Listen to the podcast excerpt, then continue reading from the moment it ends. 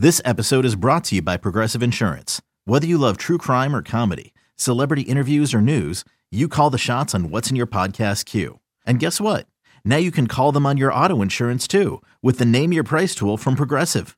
It works just the way it sounds. You tell Progressive how much you want to pay for car insurance, and they'll show you coverage options that fit your budget. Get your quote today at progressive.com to join the over 28 million drivers who trust Progressive. Progressive Casualty Insurance Company and Affiliates. Price and coverage match limited by state law. How is this little team from Columbus who, you know, barely beat Purdue going to take down the juggernaut that was Miami? Kendrick keeps it, throws it to the end zone, and it is picked off. Picked off by Sean Taylor. He threw it right to him. Clarett Took it stole away the ball. Yes, he did, Keith. Maurice Clarett with the play of the game, perhaps, as Sean Taylor going down the sidelines.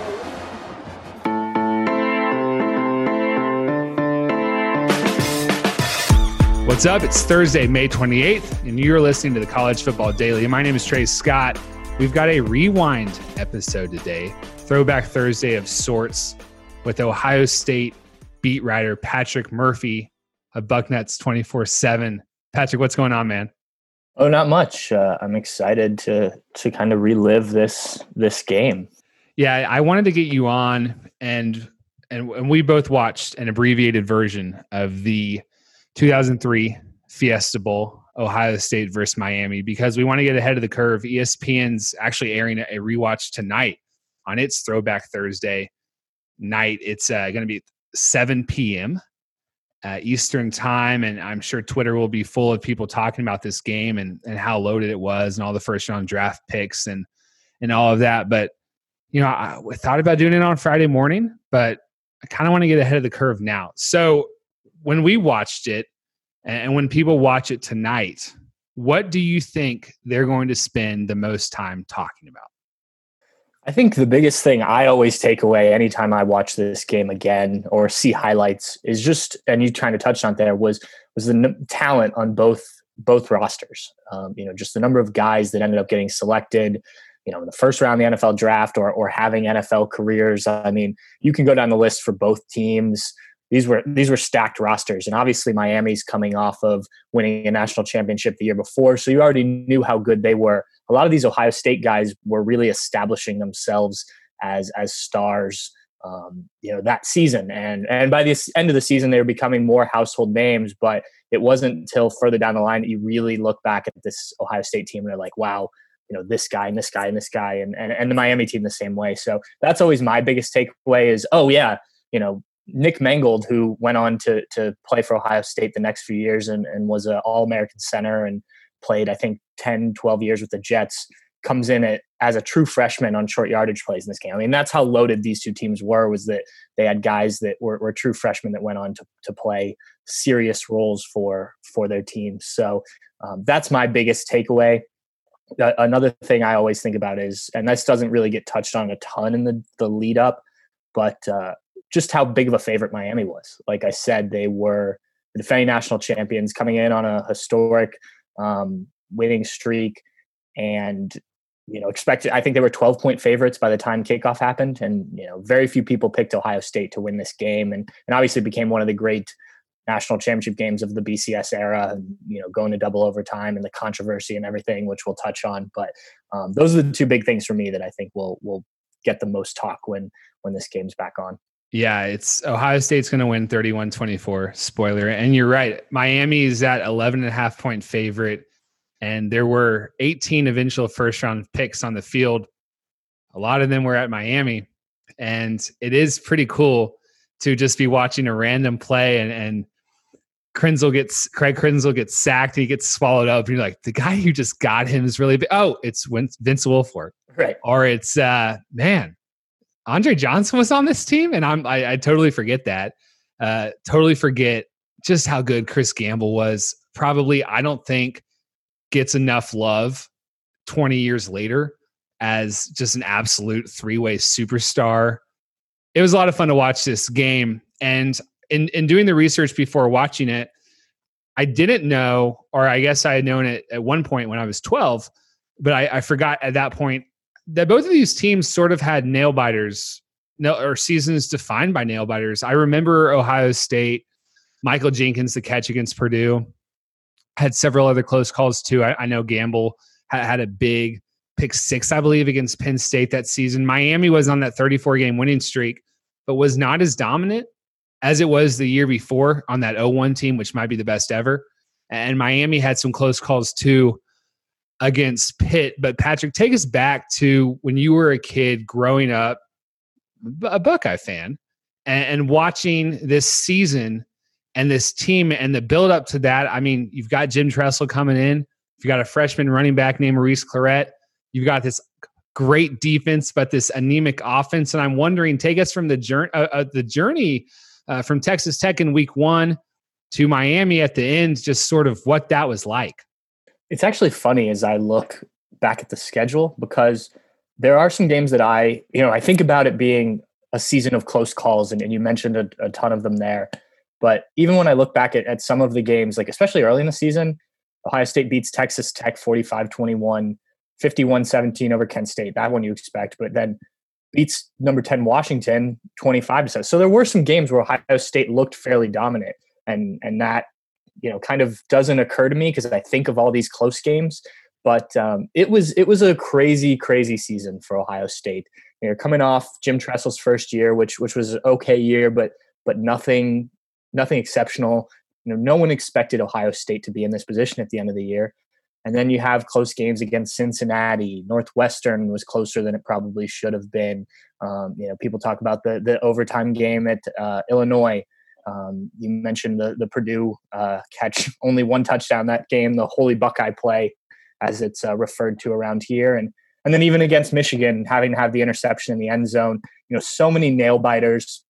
I just remember sitting on the couch watching these games and just you know you don't know what's going to happen you can't go get a drink towards the end of the game because you're you know or get some food just because because you never know what's going to happen this team just found ways to win games jim tressel got that um, you know kind of a moniker of being a, a, a, game managing type of coach craig krenzel the same way at quarterback he could make some plays when needed but he really just handled things well so it was like I said, a, a nail biting year, and then to go into the national championship game against this dominant force that was Miami. And yes, they weren't nearly as dominant as the year before, but there was a reason that they'd won 34 games in a row coming into this. And you know, even even as a uh, someone who who was pulling for the Buckeyes at the time, it's hard to hear how how good Miami's been. All these statistics that got thrown at you in the build up to that game, and not think you know, how is this little team from Columbus who, you know, barely beat Purdue going to take down the juggernaut that was Miami? And and I think that's what makes this game stand out so much is because not only was there this big upset,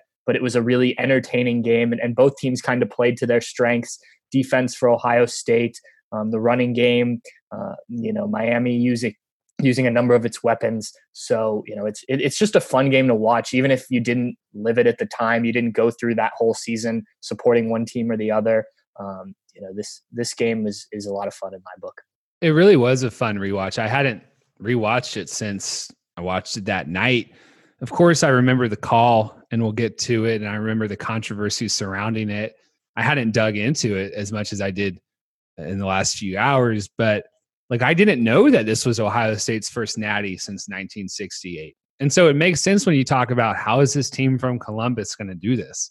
Cuz that that's outrageous now, right? But but back then Miami was the dynasty. And for those of us growing up at a certain time, that was the team. That was the big bad. And it is sort of weird to think about how quickly Patrick that dynasty dynasty devol- uh, dissolved on that field that night and gave way to USC which has this has this new dynasty, and and, and their dynasty ends in, in, a in a national title game in which they're supposed to to be the overwhelming favorite too a few years later against Texas, and sort of how all these dynasties that we probably probably won't see uh, many of these going forward, but they kind of all were felled by these uh, David type teams. But yeah, Ohio State's first natty since 1968. And again, the game was really smooth. I, I, the offense was a little bit uh, left you wanting some at, at certain times, but talented players everywhere. And I don't know about you, but Sean Taylor was probably my um, my most valuable player for the game. He was so good. He had two interceptions. He was laying the lumber. Of course, one of those interceptions, we know what happens when Maurice Clarett comes from behind behind and, and strips the ball and maybe saves the game for Ohio State. But Sean Taylor was something else. Absolutely. And knowing now the career that he went on to have, obviously you you, you understand what kind of player he is. But uh, yeah, he he was was huge for Miami in that game. Not only the the two interceptions, but made a ton of big tackles. Um, you know, was was not afraid to get up near the line of scrimmage to make plays. Um, you know that that defense in general was just loaded. Both defenses were, but yeah, Sean Taylor. I think if Miami finds a way to win it in overtime, there he's he's probably your your MVP.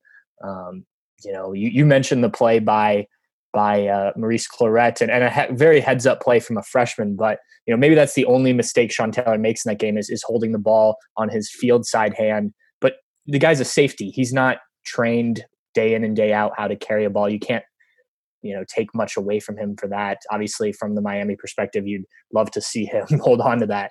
And and you could even argue maybe he did because it, it, was very close. But yeah he was he was he was nuts in that game. And, and i don't know if there's a better way to put it um, one, one of the top defensive players in college football still in my mind. Yeah i think people are going to be really talking about sean taylor tonight when they get a chance to rewatch this game. A few other notes i had before we sort of get into the the call ken dorsey was pretty bad and I think yeah. people are going to talk about that tonight because when you think of Ken Dorsey now, you think of steady game manager, the guy who was just the captain of this super talented ship. And two interceptions, a fumble, pretty bad. And I went back and looked, Pat, and this was his worst season uh, of his career. Was his his was this season, and that's pretty crazy to see to think yeah. about as a senior. But he had 12 interceptions all year under 60% of his passes. And I was surprised watching this game saying, okay, I thought Ken Dorsey was a little bit better than this, but maybe that's a credit to the to the Ohio State defense, which probably doesn't get enough credit here as a, as historical juggernaut. I think in watching it, especially in the first half, and you mentioned MVPs, that defensive line from Ohio State was was probably the MVP. Maybe Andy Groom with the the punts that he was able to do, but they put Dorsey under a lot of pressure. And, you know, I, I don't know if he'd seen as much pressure as he did early um, in that game. Two sacks, I think, on the opening two or three drives.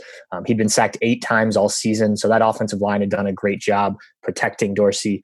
And, you know, the, the Ohio State defensive line just just was all over the place. And, you know the the first interception um, comes from pressure even i think the second one did as well now he does make some good plays that first touchdown to uh, to Parrish. Yep. He sidesteps a blitz very nicely. You know, you see what he could do there. Um, and he was a guy that I don't think he was ever, you know, projected to be a big time NFL player or anything like that. But um, you know, certainly deserved credit for that that first national championship and what they were able to accomplish with the winning streak and whatnot. But yes, you're right. He was not at his best in that game. I think Ohio State's defense certainly had something to do with it, especially the pressure they were able to get because you know, he's just under siege. And I really do think Miami figured it out some in the second half, and he was able to make some throws. Like Kellen Winslow started to come alive in that second half over the middle. But um, yeah, I mean, if, if he's able to get it going early and get into a rhythm, Ohio State's probably in trouble. And they were able to to keep him off his spots, make him make some mistimed throws or, or take some sacks.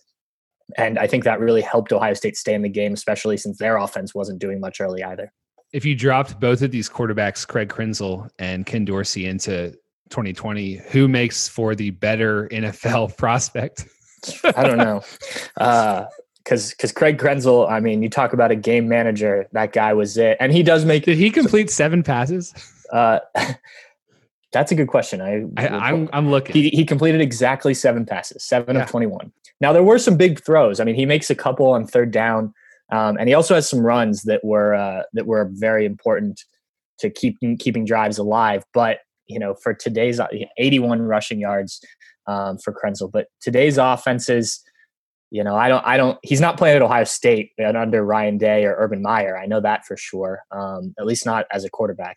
But um, yeah, I mean, you know, that's what he was. That's what he was all season. And Ohio State you know, at that point in time had really struggled to find a quarterback. It wasn't until a few years later when just they get Justin Zwick to commit, and then that ends up turning into Troy Smith that that right. you really start to see some quarterback play at Ohio State. But you know, it is crazy to think that you have a, a national champion with a quarterback who completes 33% of his passes for 122 yards. But the rushing was was important, and it, it did help Ohio State's offense move the ball and you know got into the end zone twice.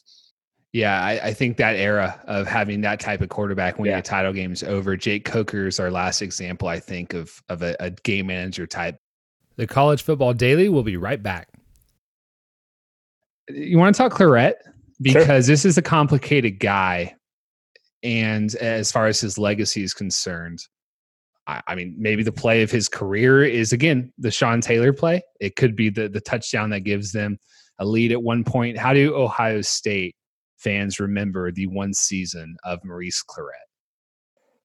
Um, I believe most fans would tell you it, w- it was one of the more incredible running back seasons because he is a true freshman, um, obviously highly recruited and whatnot. Um, what he was able to do that year, um, you know, not not only you know rushing for you know what was it 1200 some yards um, but you know he didn't get all the snaps he you know had had to work in with some other running backs so you know I, I think that just shows you averaging 5.6 yards a carry what kind of talent he was um, and you see it in that game as, as i mentioned as ohio state's offense starts to get going in the second half you can see him start to start to motor a little bit um, and you know, Ohio State fans are always going to remember this year as as a special year uh, because of how it ended. But I think even with um, you know, if it hadn't ended in a championship, Maurice Clarett would have would have been thought of as a special player.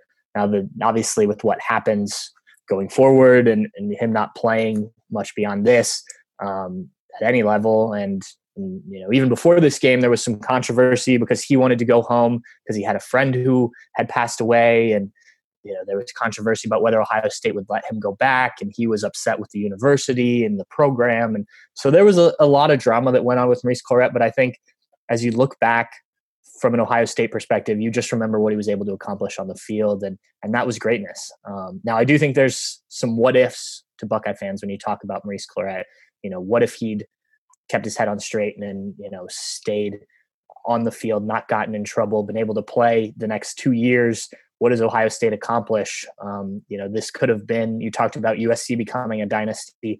If you have a running back like that in the backfield the next season, you, you may have a, another team, another team, you know, contending for a second straight national championship, just like Miami. So, um, you know, losing him certainly hurt Ohio State. And I think that that's going to be part of his legacy too, the, the what if factor there. Yeah. I thought one of the treats of this rewatch was uh, Clarett versus McGahee before before uh, Willis gets hurt in the fourth quarter on that just horrific leg injury. Yeah. Uh, it would just gets knocked the wrong way. McGahee, he was awesome, and you could tell Miami really missed him. Jarrett Payton was a, a fine replacement, but they they definitely missed him after. And then I thought, as far as you know, man versus man, you have Krenzel versus Dorsey, McGahee versus Clarett, and then actually going against each other was Chris Gamble versus Andre Johnson. Chris Gamble was uh, we talked about it a second ago. Just he was playing both ways. He also played special teams.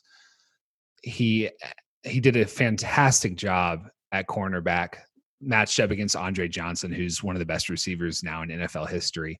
Andre Johnson was held to 54 yards, which is his, I believe, third lowest output for that entire that entire season. And tell me a little bit about Gamble because was he originally a receiver who started playing corner and I, or was he a corner who started playing receiver the way the way i was reading it and the way they were talking about it on on tv the broadcast keith jackson and dan fouts i think he was a receiver who started playing a little bit of cornerback which surprised me given that he was eventually an nfl draft pick at corner yeah you're correct he was he was a receiver um, and and a return guy initially um, the cornerback stuff came came later on. I think you know he just he just showed versatility. He was he was just a skilled player, obviously a great athlete to be able to do that at that level and beyond. Um, and you know once they recognized you know he's able to play both ways. I think they mentioned on the broadcast that the prior two games he played over 100 snaps. Um, you know it was it was okay. How can how can we use him? And and he, as his career progresses, and I think you notice it more in this game, um, he's he's used more on the defensive side of things, just because he he had a knack for for being so good as, as a cover guy. And, you know, a guy like Andre Johnson, obviously you want your best guy on there. Um, you know, Ohio State fans loved that about him. The, the fact that, you know, it was kind of that old school, you know, play both ways, almost like a high school kid that's just uber talented and you, you put him in where you need to type of guy. Um, you know, the, the number seven shirt is, uh, is, is a big, big deal um, at Ohio State throughout the history. A, a lot of, famous Buckeyes have worn that. So the fact that he's wearing number seven, I think, helps. Um, but yeah, he was he was a superstar for sure um, for what he was able to do, not just that year, but but in prior years. And then obviously, what you know, going on in the NFL, he led the NFL in interceptions in 2004. I don't think his NFL career gets talked about as much. I mean, he wasn't a, a superstar, but he was still a very good player for the Panthers for for you know seven eight years, I think. So um, he he's a he's a Buckeye favorite for sure. And I think you know if you were to list the the top guys from this game who kind of stand out in your head or from this season, you know, Clarett's certainly up there. Um, Cie Grant. Uh, there's going to be a number of guys, but uh, Gamble's uh, going to be near the top for sure. Yeah, I mean, this is a guy. Again, he covers Andre Johnson in the national title game and also plays receiver. He was on the field for every big moment. He was involved in the call. Yep. He uh, a few plays before earlier in the or later in the fourth quarter um, had that catch, Patrick, that wasn't called a catch. Uh, that if he catches that ball, converts a first down, Miami's for, forced to burn its last timeout. The the refs called it not incomplete, not not in not in bounds, but on that on that play, which kind of sets up for the call, his jersey was grabbed. Right you know, Miami kind of gets away with one here. Chris Gamble's on the field for that. And I just think that's remarkable. If you dropped him again, you talk about dropping guys into 2020, drop them in now.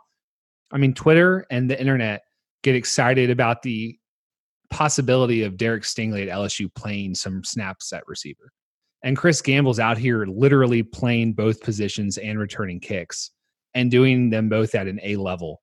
And I just think that's incredible. But again, he's on the field for for the biggest plays of the game. The call, we sort of set it up earlier where where you had the the play that he doesn't the, the catch that should have been Miami, you know, keeps the game alive, takes the game into overtime with a field goal. You get to overtime, Miami scores, Ohio State has to match that touchdown, and we get to a fourth and three. And it's Krenzel to Gamble. And just what happens next is is I I don't know how to describe this call. Oh, that's a tough call there. With about this angle? Bad call. Bad call. The left hand. I don't know if the left arm was there too soon or not. I think the ball got there before Glenn Sharpe did. I've watched like a lot of Zapruder tape of it in the last few hours, and I'm not sure what I think about it. It was called pass interference. I think it was a late flag, which really infuriated Miami fans. There's nothing worse than a late flag when your team is celebrating the national title game. But but they call Glenn Sharpe of Miami for DPI. Dan Fouts is like sort of unprofessional as far as just screaming bad call. And I want to know what you think about it. Um, what you thought about it in the moment. What Ohio State Ohio State fans think about it now because it kept the game alive. Ohio State eventually scores and then wins since double OT, and what you think about when you're watching it. Well, in the moment, it was absolutely the right call, and I think that's what most Ohio State fans will will tell you um, because it's coming from from a place of bias. I think if you talk to Miami fans, it's absolutely not a call, and, and probably Michigan fans as well. I know one in particular who I've had this argument with. Um, but uh, I think you know, looking back on it, trying to see it from a neutral perspective, you know, I think you can you can argue a lot of different things on that. You know, it's it's certainly a weak pass interference call. Um, the referee does signal holding as well, but that was not the call made on the field. There's also, and this doesn't get talked about hardly at all. Um, there's a late face mask uh, on on Gamble as he's kind of reaching back for the ball, and I don't know if that makes an impact or not on whether he can catch it, but I've seen that called. Um, and so, you know, th- there's certainly a call to be made there if you want to. Now, from the other side, I, you know, trying to see it from a Miami perspective, there's a lot that that gets let go in those type of plays. You know, especially in, in that situation, um, you know, guys are battling, and I think that you know, from the Miami perspective, you can certainly say it wasn't pass interference, and those other calls weren't called, so the game should have ended there. Um, you know, I, I, I think too that Miami had chances to win that game or at least tie it with the second overtime. Um, you know, Dorsey missed a few passes there as they got in close that they could have, you know, pulled the game level and, and forced it into a third overtime. But um, you know, I, I it's hard for me to to say it wasn't the right call, given that I think there were a few things that could have been called. Um, you know, and I think obviously my my background and whatnot kind of clouds the clouds my opinion. Um, but uh, yeah, I mean, I think it, it's what makes this game you know, another aspect of what makes this game great because there is that controversy. You know, if the game just ends, you know, in in overtime, even I don't know if it, it's quite as great of a game because there's not this you know several minutes here where we're talking about this and alluding to this. You know, it was one of the the biggest calls, biggest plays in the BCS era, and you know I, there's still youtube videos and, like i said i have a i know a michigan fan who i still argue with about this to this day. So uh, it's what makes the game fun. Um, not so much for for people who are supporting the u on that night but um, you know i think in the grand scheme of things they got their national championship the year before. Ohio state got one and you know history is is what it is. Yeah, and it does go both ways. Miami fans will say they played, they let them play a physical physical game all night, and that's fine. But Miami did get away with yeah. a player uh, again that we talked about it. If Chris Gamble, if that catch is actually called a catch late in the fourth quarter, the game's just over. Ohio State just runs out the clock. So in real time, when I was watching it, I was like, okay, here comes the call. Here comes the call. And I said, yeah, absolutely pass interference or holding or something in real time. And when you watch the frame by frame breakdown, the the arm contact looks a little bit less, and you can see that the ball might have gotten a gamble before Glenn Sharpe did. But this is again, that's what happens when you break things down in replay. And I think Ohio State fans, I mean, you know it as well as anyone. This happens in the last Fiesta Bowl they were in with the Justyn Ross catch too. You slow things down, and things look a little bit different. And there's of course no replay in the 2003 Fiesta Bowl. So, yeah, it's it's it's of course one of the more controversial calls in college football history and I'll send you out with this. What what sort of defending do Ohio State fans have to do in regards to this call? You mentioned you have probably a Michigan troll on Twitter, but and, it's not like Ohio State doesn't have this absolutely rich football history, and, and it doesn't have to just totally rest on the 2003 Fiesta Bowl. But do you find a lot of detractors trying to take this game away from them just because of that call, Patrick? Oh, for sure. I think you know we'll, we'll see it tonight on Twitter um, when when when it gets close to that play, and you know, especially after the play happens, I imagine there will be a lot of back and forth. Um, you know, on on social media, um, I, I I can already imagine our message boards talking about you know past arguments with with people and whatnot uh, about that play. You know, I think you if you ask a neutral about you know what what stands out in your mind about this game? Um, i think a lot of people point to that. So it'll certainly be polarizing tonight. I'm interested to see what people you know think and say um, kind of bring that back up because you know that discussion comes up anytime i think this game is is on on tv um, or you know highlights or somewhere or the play gets shown or whatnot. So um, yes it will certainly be discussed. There will certainly be arguments and, and angry people um, that, that, think that it should have been called, shouldn't have been called, whatever it is. We, we can argue all you want. The call was made. The yeah. game happened. It, it, you know, Ohio State ended up taking home the national championship. And like you said, there are plenty of other play calls, including the the Justyn Ross um, fumble in in the the game um, just this past year that Ohio State fans still haven't let go, and and it happens for every team at, at some point or another. So you know, you, you win some, you lose some, and uh, I think in that night, Ohio State was was the winner.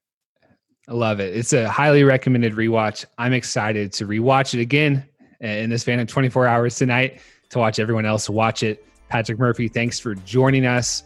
everyone should go watch the Fiesta Bowl, 2003 Fiesta Bowl tonight on ESPN. You will see Ohio State beat Miami 31 to 24, but there are so many cool storylines in there. It is worth watching, even if you already know the result. That's going to do it for today's episode of the College Football Daily. For Patrick Murphy, for our producer Tony Levitt, I'm Trey Scott. We'll see you Friday.